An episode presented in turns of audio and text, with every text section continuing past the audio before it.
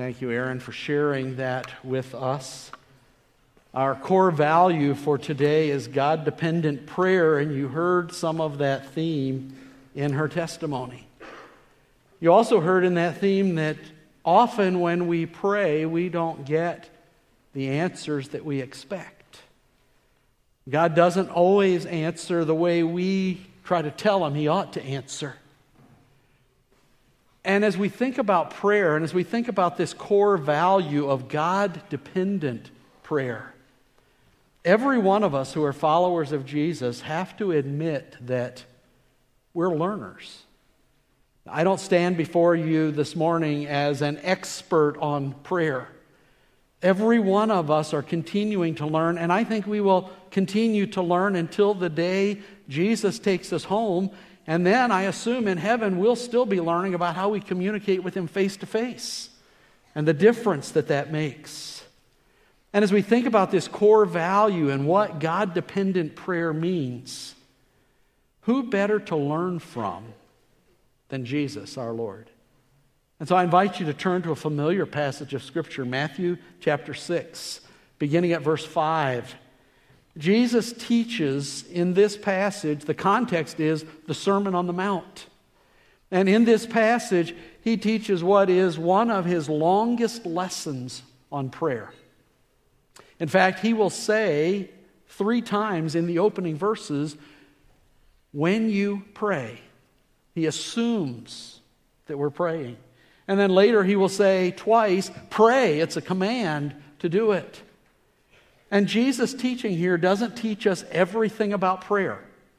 There's not really much mention or discussion of a key component, which is thanksgiving. The Psalms teach us that. We've just come out of that season of thanksgiving. There's not a lot of emphasis here on confession, though there's a little bit. And there's not much emphasis on praying for others, though we will see him say, Our Father. We'll talk about the fact that there is a corporate nature to some of the prayer. But Jesus does teach us in this section two very essential conclusions that help us learn about God, God dependent prayer. The first thing that we notice is that God dependent prayer is not grounded in who we are, but who God is. Jesus is warning us in these early verses not to make prayer all about ourselves, not to make it self focused, but instead to make it God focused. Because when we make it self focused, self focused prayer revolves around us, it's all about us. And so Jesus opens in verses 5 and 6 with a warning. And when you pray, you must not be like the hypocrites, for they love to stand and pray in the synagogues and at the street corners, that they may be seen by others.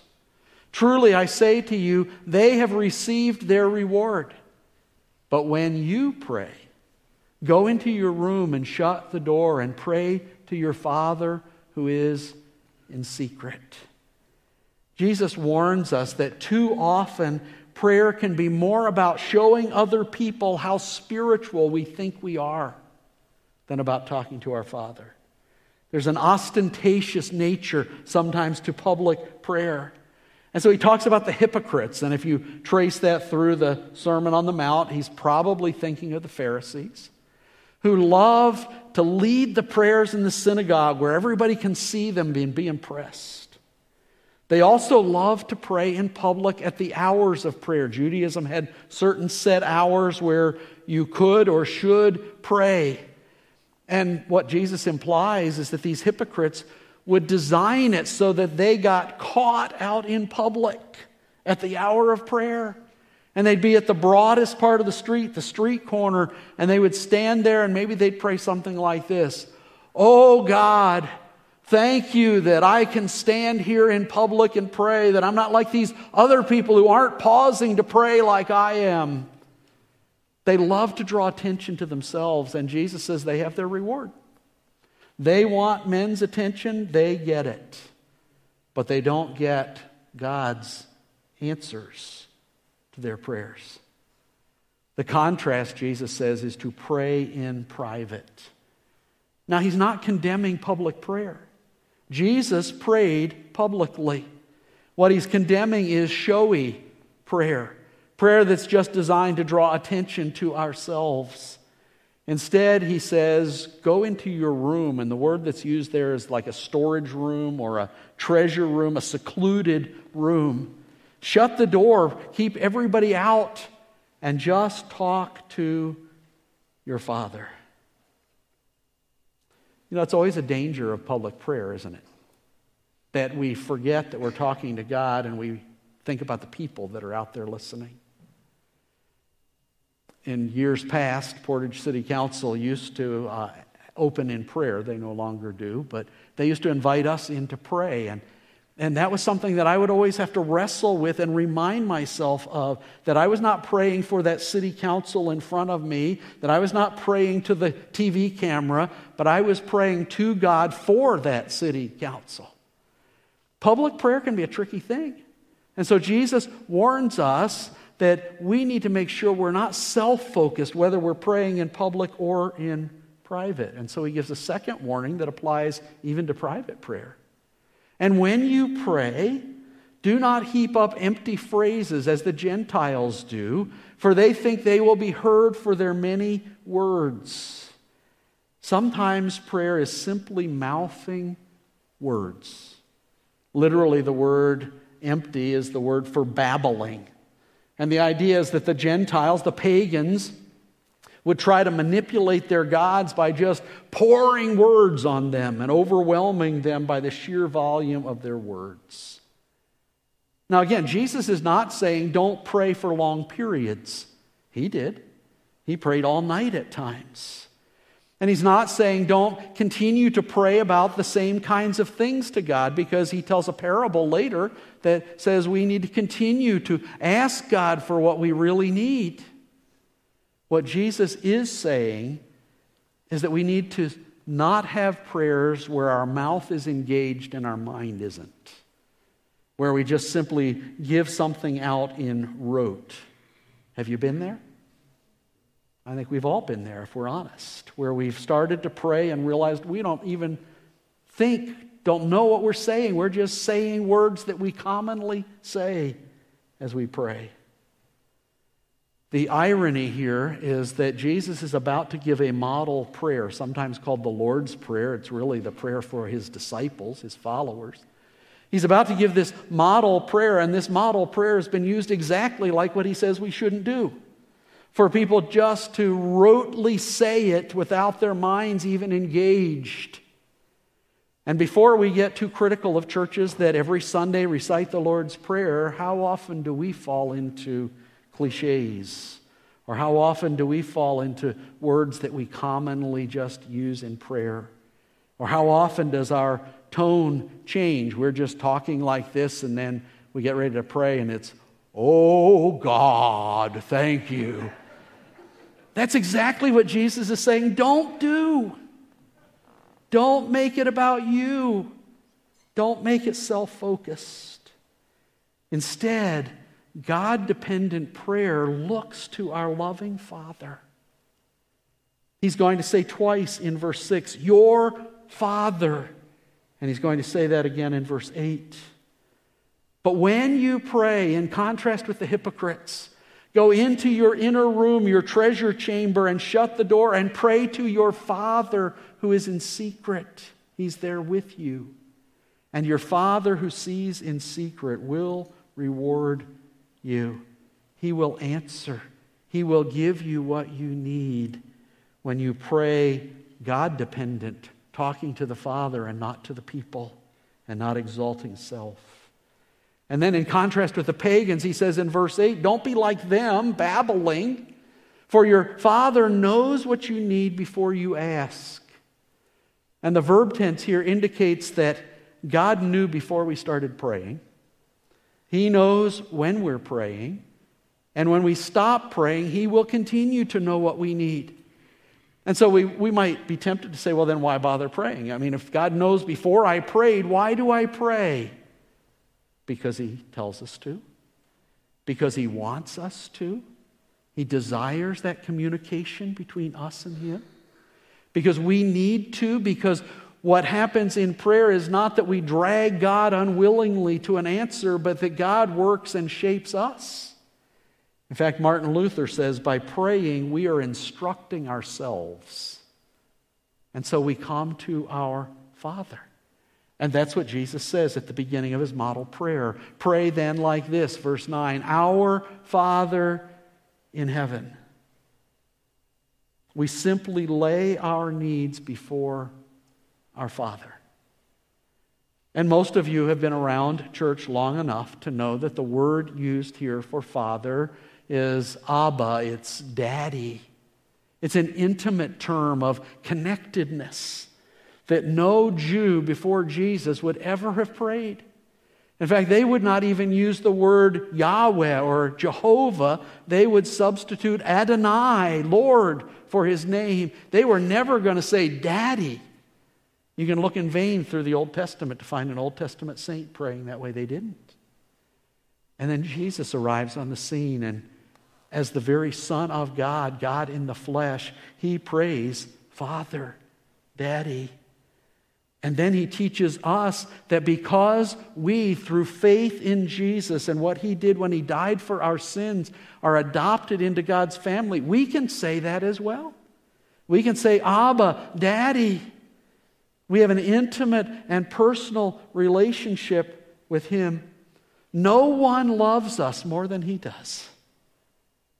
And no one is more able to do what is needed than he is. He is our Father in heaven. He rules over all. He is sovereign over all. We can come to Him confidently in prayer. But there's also a warning in that in heaven, isn't there? Because while He's our Father, He's not our buddy.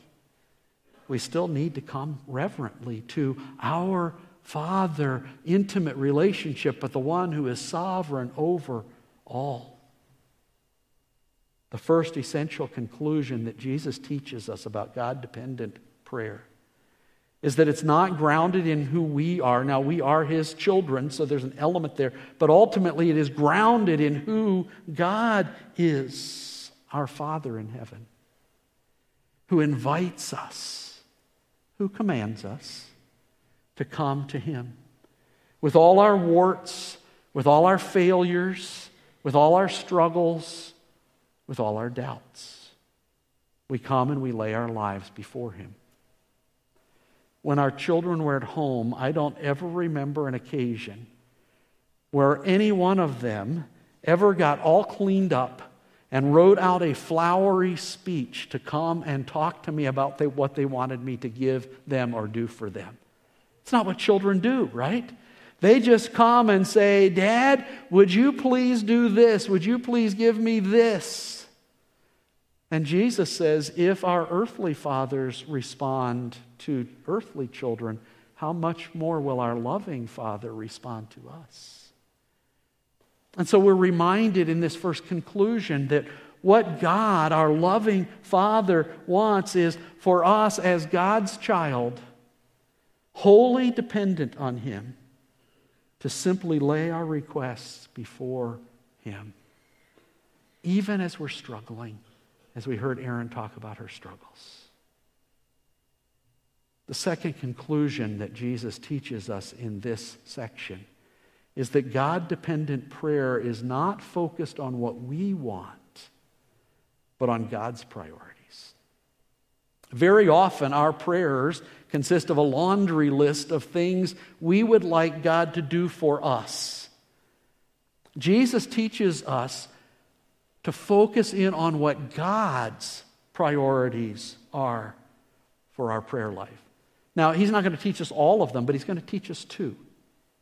And the first priority that He teaches us is that God wants people to bow to Him as their Lord. And He teaches us, He models for us three requests. All three of those requests are interrelated. They all can be boiled down to what God desires is for people to bow before Him, to accept Him as Lord and Savior. The first request, sometimes confused as part of the opening, and it's not, is Hallowed be your name. We don't use the word hallowed very often. It, it really simply means to be set apart as holy, to be recognized as distinct and of high value. And God's request that He wants us to pray is that all people will hallow, will set apart as holy, will recognize as above all His name. And a name in that culture was not just Bill. A name stood for all that you were, your character, your person, everything that was part of you. And so, what we are to pray is that all people will recognize as holy and set apart and above all the very person and character and nature of God. This is a request that people will bow before God as their sovereign and their Savior. And that's what we need to be praying that people will come to faith, come to recognize who God is. But there's a challenge in this first request. Because can you and I pray, oh God, I pray that your name will be set apart as holy if we who bear his name are not living lives that are set apart as holy? Can we pray, may people recognize you as being above all and holy if what we post on Facebook and what we watch and what we listen to and how we do our schoolwork and how we do our job at work, if that doesn't reflect the real holy character of our God? So as we pray, may your name be set apart. It's a challenge to you and to me to live lives that are set apart so that people see the difference in us as the very children of God. He goes on with the second and third request, all in one verse, which link back to the first request. Your kingdom come, verse 10. Your will be done on earth as it is in heaven. It's really the same request that people will bow to God as their Lord, as their sovereign, as their Savior. We're to pray for his righteous saving reign to be established in individual lives now, that people would come to faith in Jesus. And then ultimately, that it would come, that Jesus would come to reign on this earth forever, our hope. You understand what a radical prayer that can be, is? It is a prayer that God would end all human kingdoms and that he would reign as supreme. Like the vision in the book of Daniel, where Nebuchadnezzar's image is there, and then the rock comes and smashes the image because the rock is the kingdom of God. What a radical request that God would end the rule of our Congress and our president and our Supreme Court, and that he would rule supreme in this land, in this world. And it'll happen someday because Jesus is coming back to reign. Understand what a radical request that was in the days Jesus taught it. That was in a direct affront to the empire of Rome. That Jesus would be Lord, that God would rule, and that God's will would be done on earth just as it is in heaven. We are to pray for God's will to be done without delay without rebellion, without opposition, because that's how his will is obeyed in heaven, just immediately. But again, there's a challenge. Can we pray that if we're not doing that? God, may your will be done, but by the way, I'm going to do my own thing, okay? God, may your kingdom come, but I'm going to live for my values and for my plans and for my kingdom. No. We can't pray that unless it's true in our own lives. We're doing His will, His will permeates every area of our life. So it's a missionary prayer. May people bow the knee now. With, may they recognize you as their king. And so, as we pray that, we're praying for people we know that don't know Jesus. We're praying that his kingdom would advance in the lives of people that they would grow spiritually. It's also an eschatological prayer. Jesus, we are looking forward to your return God, would you send Jesus back to rule and reign soon? There's a legend told of a bishop that was standing one day in a great cathedral. And as he was standing there, a, a, priest came rushing up to him, all worried and bothered, and said, Your Eminence, Your Eminence. Yeah, what is it? He said, Someone says they just saw Jesus in the outer courtyard. What should we do? The bishop thought a moment and he said, Look busy. Look busy. Because if Jesus were here, we'd want to be about his work. Well, I want to suggest to you don't just look busy, be busy. Be busy, not only saying, May your kingdom come and your will be done, but supporting the work of his kingdom that is existent in hearts right now. Jesus teaches us to pray that God will impact the lives of people so that they bow their knee to him in salvation. And then he gives us a second priority of God, and this one may surprise you, except that you know the prayer. God wants our real needs to be met. Think about that. The God of the universe cares about what you and I need. And He is our loving Father, after all. And so He teaches us three requests just like there were three requests about God's glory and his sovereignty and bowing the knee, there are three requests about our needs. Give us this day our daily bread. Now, there are some commentators, even today, and especially among some of the early church fathers, who tried to spiritualize this and tried to say, well, what we're praying about here is the communion bread. That's not it. We're praying about our daily needs. God cares about those daily needs. And bread in that culture was a staple of the diet. And so, in essence, this stands for what you and I need to live to survive life. Not just food, but shelter and health and other things we can bring to God. The word daily is a rare word, or the word this day, as it's translated. And, and it's a word that occurs only here in the New Testament and only maybe one other time, we're not certain, in all of Greek literature. But the idea is give us what we need for this moment. Because in that culture, you'll remember most workers were paid at the end of the day for their day's work.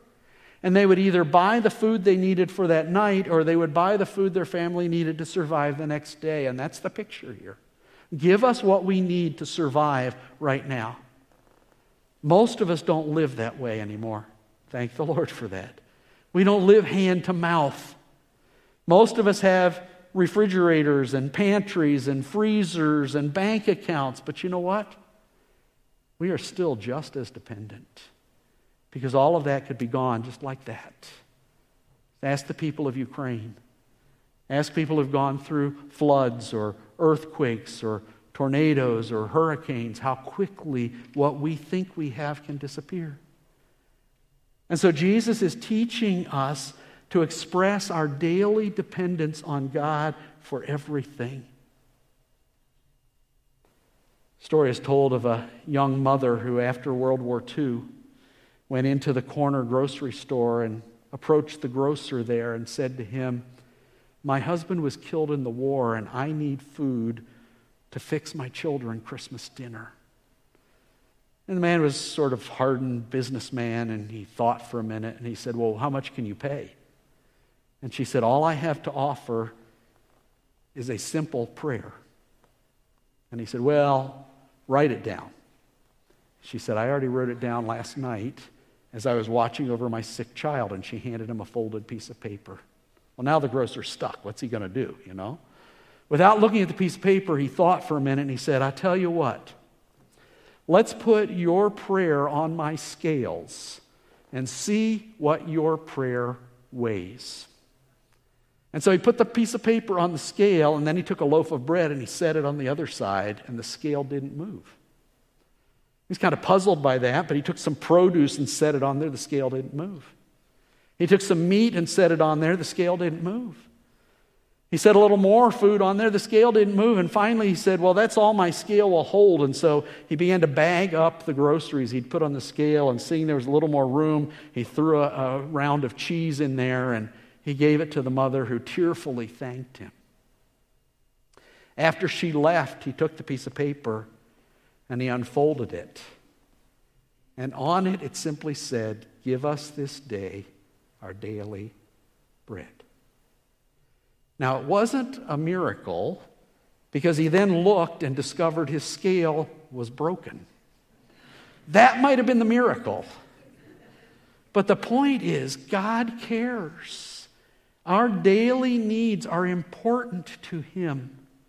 We can take those and lay them before Him because He is our loving Father. And notice again, it is give us our daily bread. There's a corporate nature to this. There's a recognition that we don't live to ourselves. And so we pray not only for ourselves, but others within our sphere of influence, that God would provide their daily needs. Not wants, but needs. There is a second request. Verse 12. And forgive us our debts as we also have forgiven our debtors. The word debt means an obligation, something that we owe God or that others owe us.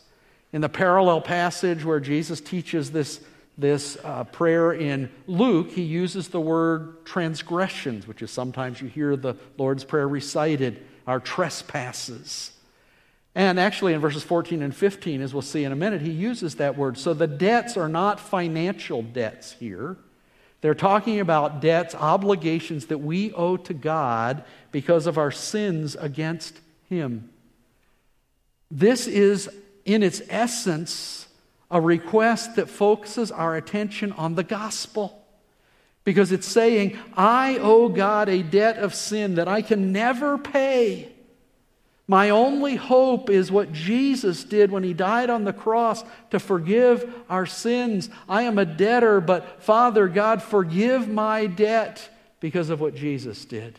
Now, the cross is still future when Jesus teaches that. So we're reading back into that, but that's the only basis for forgiveness. Forgive our debts. They're unpayable, they're too big. We cannot pay them. We need your grace. But notice the challenge in the verse Forgive us our debts as we also have forgiven our debtors, those who've sinned against us. And now we get into an area where it, gets a little tougher. What is Jesus saying here?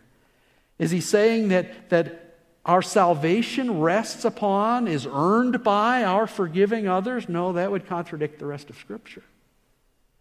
What he is saying is that as his children who have experienced salvation, who are in relationship with him, our relationship with him can be harmed when we fail to forgive. In fact, this is the only part of the Lord's Prayer that he elaborates on. Isn't that interesting? That's how important forgiveness is. Verses 14 and 15 if you do not, if you forgive others their trespasses, your heavenly Father will also forgive you. But if you do not forgive others their trespasses, neither will your Father forgive your trespasses. Please understand, he is not saying that we lose our salvation. That again would contradict the rest of Scripture. But he's saying our relationship with the Father is impacted if we fail to release anger and grudges and resentment against other people. Forgiveness is hard, forgiveness is complicated. Forgiveness is a two way street, ultimately. Reconciliation takes the repentance of the other person. But even if they will not seek to reconcile, we can release our anger, we can let go of our grudge, we can release our bitterness, we can forgive at that level, and we need to because we've been forgiven. And Jesus tells a whole parable about that in Matthew 18. What he is saying essentially is that forgiven people forgive. And if we refuse to forgive, we are demonstrating that we don't understand forgiveness, or maybe we need to examine our hearts and see if we've ever experienced God's genuine forgiveness of our sins. Someone, one commentator I read said, forgiveness is a necessary evidence of transformation, that God has changed and is changing us. I didn't write down the source of this uh, letter when I clipped it and put it in my file, but I think it's from a magazine that I subscribe to. A mother wrote in and talked about her six year old son, Ben who had an adversary at school, another young boy that just made his life pretty miserable. And so Ben decided he was going to take him out, he was going to fight him. And the mother was trying to counsel him how to, to be a follower of Jesus and deal with it that way. And she said to him, Did you pray to the Lord for understanding and help to avoid a fight? And Ben didn't answer. So she repeated it. Did you pray to God and ask Him to help you not fight? And the little boy blurted out, No, I don't want to pray. I'd rather beat him up. See, six year olds don't have the filters that you and I have. But how often have we thought something like that? No, I don't want to pray. I want to hold on to my grudge. I want to get revenge. And Jesus says, if we're going to pray, forgive me, we have to forgive others. The third request for ourselves is also a hard one in some ways. And lead us not into temptation, but deliver us from evil. We're to pray for spiritual protection in a dangerous world, protection from trials and temptations, but and lead us not? Does, does God really lead us into temptation? James 1 says God does not tempt us with evil. So, does he lead us into temptation? Some people try to get around it by saying, well, this word can also mean trials. And it can. And it may be legitimate to pray that as well. Don't lead us into trials, though we know trials produce patience, and patience produces endurance. In Matthew, just two chapters earlier, Matthew 4, we read that the Spirit of God led Jesus into the wilderness to be tempted by Satan. In Luke 22, Jesus says to Peter, Peter, Satan has desired to have you, to sift you, and I've prayed for you that your faith won't fail. So I think what we need to do is take this phrase and say, what we are praying is, God, don't allow temptation or trials to come into my life that will cause me to fall away. Don't lead me into something that is too hard. You are sovereign over it. I know that, and I am dependent on you because I know I can't face trials and temptations alone. The lead us not is really just a statement of dependence, of how much we need Him. The parallel idea is deliver us from evil, or probably the evil one. Drag us from his clutches. This is a prayer that recognizes that we do not have in ourselves the strength to defeat temptation and sin. Probably a really good piece of this prayer to pray in some manner every morning. Lord, I know I am going to face trials and maybe temptations today. Please do not allow me to fall. Deliver me from the clutches of the evil one. And then some of you have these words For yours is the kingdom and the power and the glory forever. Amen. If you have an ESV like I do, you don't have those words, and that seems a little strange, doesn't it? Because many of us have heard this prayer with that ending forever, seems like. I think that's what happened in the first century, too. As scribes were copying Matthew's gospel, they said, Surely Jesus had an ending here. Somebody must have left it out. And maybe with very good intentions, they pulled some words from 1 Chronicles 29. Yours, O Lord, is the greatness and the power and the glory and the victory and the majesty. Yours is the kingdom, O Lord, and you are exalted as head above all. I don't want to spend a lot of time digging into the depths of the science of textual criticism with you this morning, but I do want you to think just for a moment. Our earliest manuscripts of Matthew's gospel do not have that ending. The earliest commentaries written by early church fathers in the first century talking about the Lord's Prayer don't talk about the ending. But very, very early in the first century, really toward the end of the first century, it appears. So, what do we do with that? The, the beauty of textual criticism is that scholars who know a whole lot more than me take the earliest manuscripts that we have of the New Testament, and they, they look at them and they see where there are any differences, and, and then they weigh it against the multitude of later manuscripts, and they, they try to discern what the original text said. And I want you to understand, not just here, but with the, all of the New Testament, there are some variations, but none of them are significant and critical to our faith and our belief. And we can be assured that those who work on it have given us translations that are reliable and accurate, that are the Word of God. And ultimately, if this ending is in there or if it isn't, it, it doesn't really change anything. Because is it true? Is God's the kingdom? Does the kingdom belong to Him? Does the power belong to Him? Does the glory belong to Him forever? Yes, it certainly does. It's very true.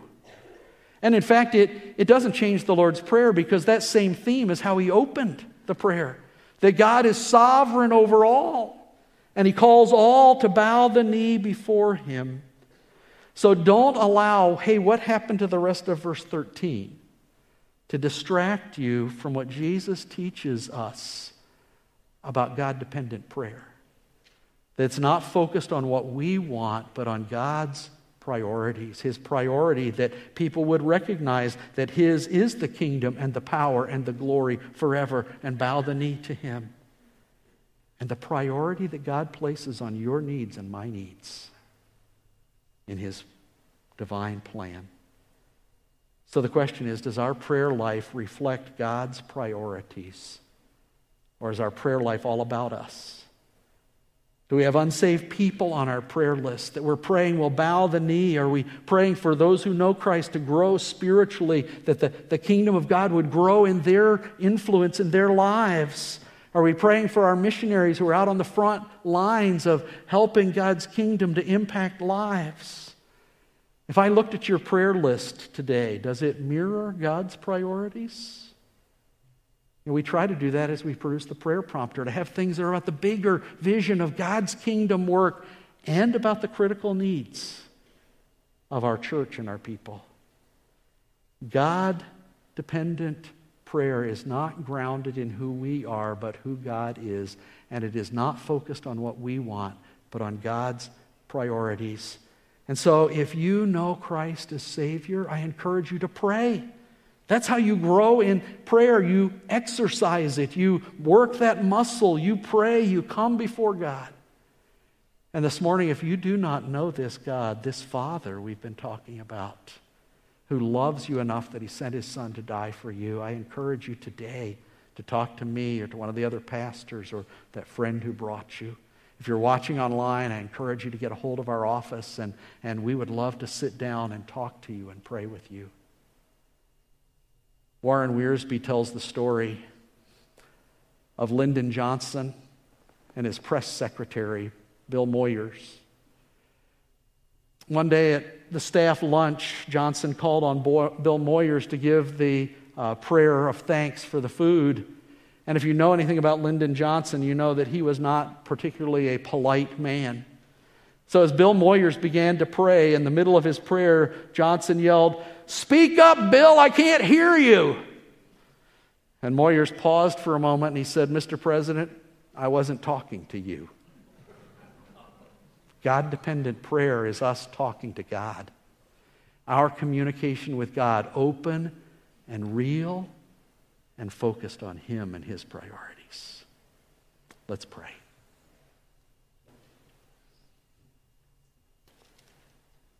Thank you that we can call you Father. Thank you that we can bring our needs before you, even our desires. But Lord, help us to keep the big picture in mind. Help us to not forget that the greatest need of our world is for you to rule and reign in lives and then to come and rule and reign on this earth. And so we do pray that your kingdom would come in the lives of people that we know, that we love. And we pray that your will would be done on this earth. We look forward in hope to the glorious appearing of our great God and Savior, Jesus Christ. In his name we pray. Amen.